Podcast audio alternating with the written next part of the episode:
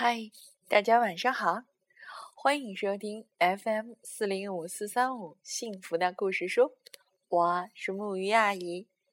今天带来的故事依然是数学帮帮忙系列中的漫长的等待。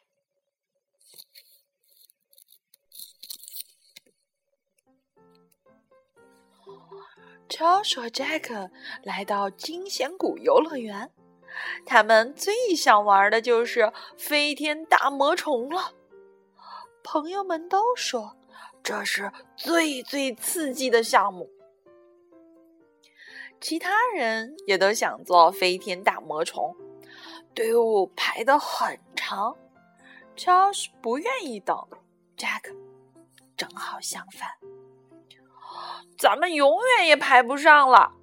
乔什说：“不会的。”杰克说：“我们只需要等几分钟就行。”这时，队伍向前移动了，可乔什和杰克正争得不可开交，根本没注意到。后面的小姑娘可注意到了，赶紧提醒他们：“看吧，不会等很久的。”杰克说。队伍又停了下来。乔，跟你说过吧，永远也轮不到咱们。乔什说。杰克也不得不承认，这条队伍实在是太长了。他问道：“你觉得咱们前面有多少人呢？”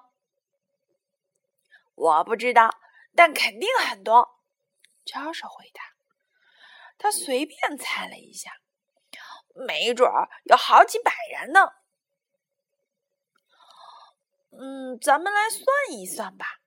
杰克说：“我们这一行有十个人，嗯，大概有六行，所以我估计有六十人。”我说有好几百人，你说有六十人。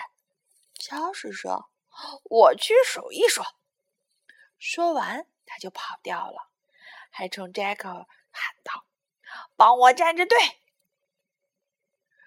乔什跑到队伍的最前面，数了起来，一共是五十七人。他刚要转身回去排队，却看到一个玩悠悠球的人。乔什不记得刚才数过这个人，可能是数漏了。他可能还漏掉了其他人，他最好再数一遍。等他回到杰克身边的时候。队伍又开始往前移动。你怎么数了那么久？杰克说：“我数了两遍。”乔什说：“第一遍五十七人，第二遍六十二人，所以你的六十人猜得很准，比我准多了。”这时，空中突然传来一阵吓人的嗡嗡声。他们抬头望向飞天大魔虫。人们坐在大魔虫的腿里，只见大魔虫一边旋转，一边忽上忽下的摆动着他的腿。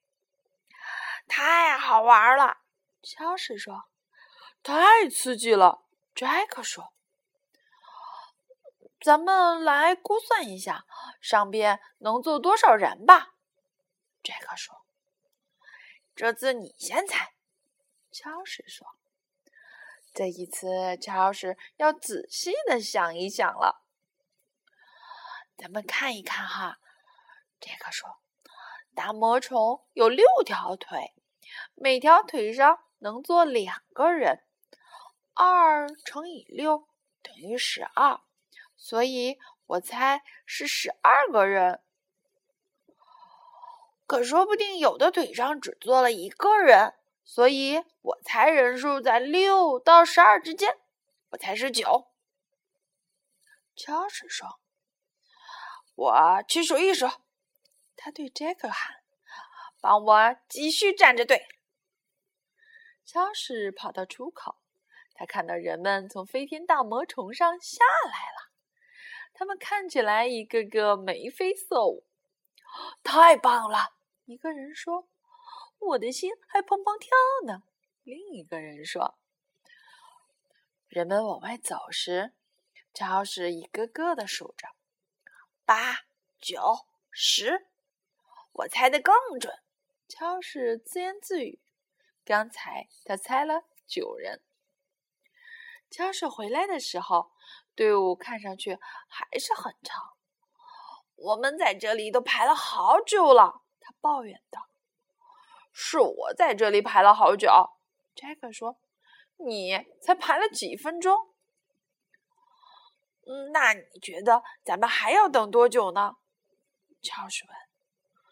咱们看一看做一次要多长时间？杰克说，然后就能算出来了。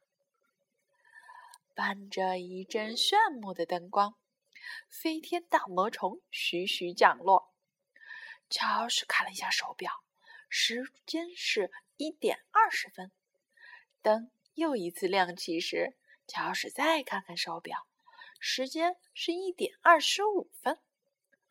嗯，做一次大约要五分钟。他说。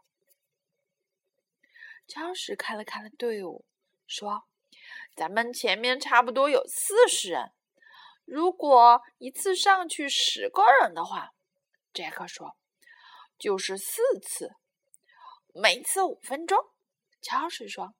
所以咱们还要等大约二十分钟，杰克估计着。那我还有时间去买汽水喽。乔什说：“帮我站着队。”乔什回来的时候没有看到杰克，在这里。杰克喊：“太好了，咱们离对手越来越近了。”乔什说着。他几乎能想象出自己坐在飞天大魔虫里的样子了。你觉得它有多高？他问。嗯，杰克说，看上去有三个激流艇摞起来那么高。我的天！乔什说，我敢说，坐在上面，你能把整个游乐园尽收眼底了。这时。队伍又向前移了，现在他们前面只有八个人了。下一次就轮到我们了，查尔斯。杰克说：“咦，查尔斯呢？”杰克身后的小姑娘拍拍他的肩膀，告诉他：“你那位同伴说了，帮他站着队。”查士又跑掉了，差不多要轮到他们了。要是他到时回不来怎么办？说不定他们还要回到队尾重新排起。乔治到底去哪儿了？原来乔治正和机器人聊着呢。那是他最喜欢的大英雄，他还拿到了签名。又一阵炫目的灯光亮起，飞天大魔虫降落了。乔治还是没回来。好不容易等了这么久，这队绝不能白排了。那简直是一场噩梦。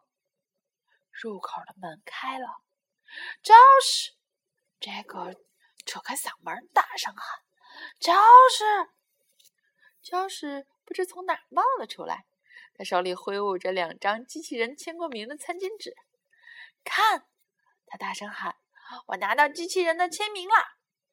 你刚才……”和机器人在一起，杰克说：“真棒！快走呀！”他们后面的小姑娘催起来了：“你们还等什么呢？”“没等什么。”乔什和杰克异口同声的喊道。他们冲进了入口。乔什和杰克在金仙谷游乐园上空转呀转呀。他们等了这么久，值得吗？那还用说。